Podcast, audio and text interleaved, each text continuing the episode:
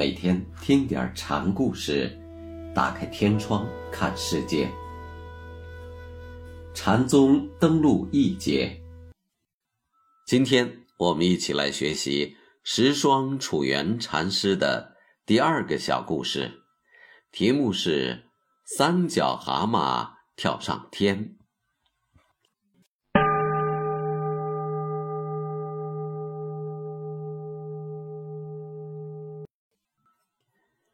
开悟之后，楚原又在汾阳这里参禅了七年，之后离开了汾阳，依唐明寺松禅师修行。有一天，松禅师对楚原说：“朝中杨大年内汉，见地很高，入到公文，你不可不去见他。”杨大年就是杨毅，他是翰林院的大学士。古称内汉，景德传灯录就是杨毅奉旨修订的。当时朝廷巨公如富弼、范仲淹、王绥以及苏东坡、黄山谷等人都对禅宗有深入的参习。士大夫习禅之风，比唐代有过之无不及。楚原听松禅师这样说，便来到了京城去拜访杨大年居士。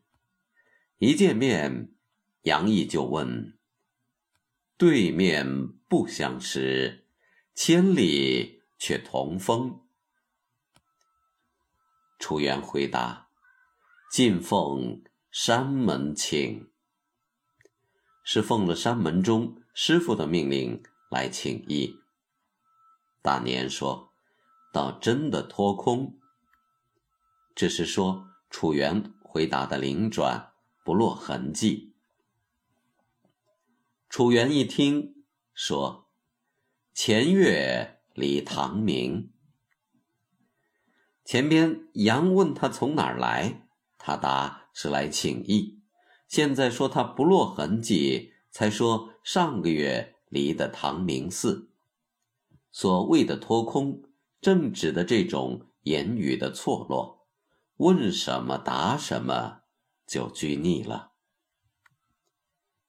杨毅听了前月离唐明的话，就说：“是来悔相问。我很后悔刚才问你的话。”作家楚原赞了一句，说：“杨毅。”话有疾风，大年于是大喝了一声，这是在断除楚原夸赞之情。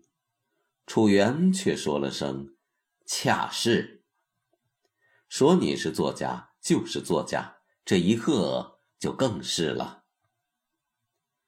大年听他这样说，又大喝了一声。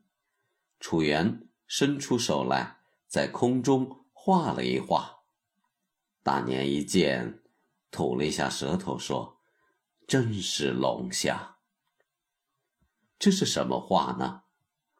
楚原追问了一句。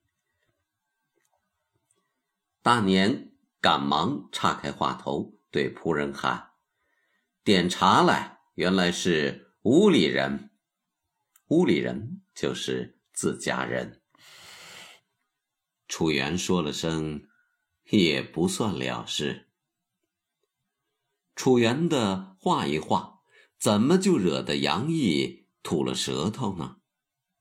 林记当年有一次问院主：“干什么去了？”城里跳米去了。林记说：“还跳得进吗？”“跳得进。”院主回答。林记便用手中的拄杖画了一画，说：“跳得进这个吗？”院主贺，林记便打。跳米是世间法，有跳的就有敌的，米只是转移，且今年跳进，明年还有进，就只是相对的。林记画一画，是说绝对的一。无差别的一世界就归于这一个一，也出于这个一，是从超越的层面说。这正可以来对付杨毅的鹤。鹤是对知见之心的断除，这断除本身不也有知见吗？一般人受这一鹤，也许就没了主张，而楚原却有对付的法子，这显示的是道理。羊的吐舌是看见了对方比自己高明的地方，画一画。不也有意会在里面吗？有，但这里是斗法，比的是高明见地，见的是心性功夫。杨毅受了挫，便赶紧喊点茶。楚原并未放过他，说声也不算了事，是给他记了账。上完茶，杨又问。什么是上座为人的一句话？切，楚元答。这样的一字禅在登录中有的是，切个什么很难说清，但任何东西切下去就有截断，这正表明无一物为人的利索。那样的话，杨毅说，则是。穿着长裙的新媳妇儿拖地走路了，那哪个又像你杨内涵？楚原说：“新媳妇儿的长裙拖了地，是说切也落了痕迹。”楚原的回答得和前边也不算了事合看。大法说似一物即不中，这是。禅德们的困难，有言句行动就落痕迹，无言句行动却又不行，这是二难困境。大年一惊，说道：“作家，作家，放你二十磅。”楚原说：“放是饶过的意思，该打二十棒。”但看着面子放过了。大年双手抚膝说：“这是什么地方？”这话就更该打了。楚原拍掌说道：“二十棒不能饶。”杨大笑。后来大年又问楚原：“还记得唐明松和尚悟道的因缘吗？”楚原说：“唐明问守山，如何是佛法大义？守山回答：‘楚王城畔，如水东流。’大年说：‘这句话是什么意思？’水上挂灯笼。楚原回答：‘水绕城池，水动城静。’”城是楚王古城，水是如今活水。古城中仍有新民住，活水流淌在古河中。今与古动于静，凝聚成一个现实，一个景致。世界万象就是这样多维存在。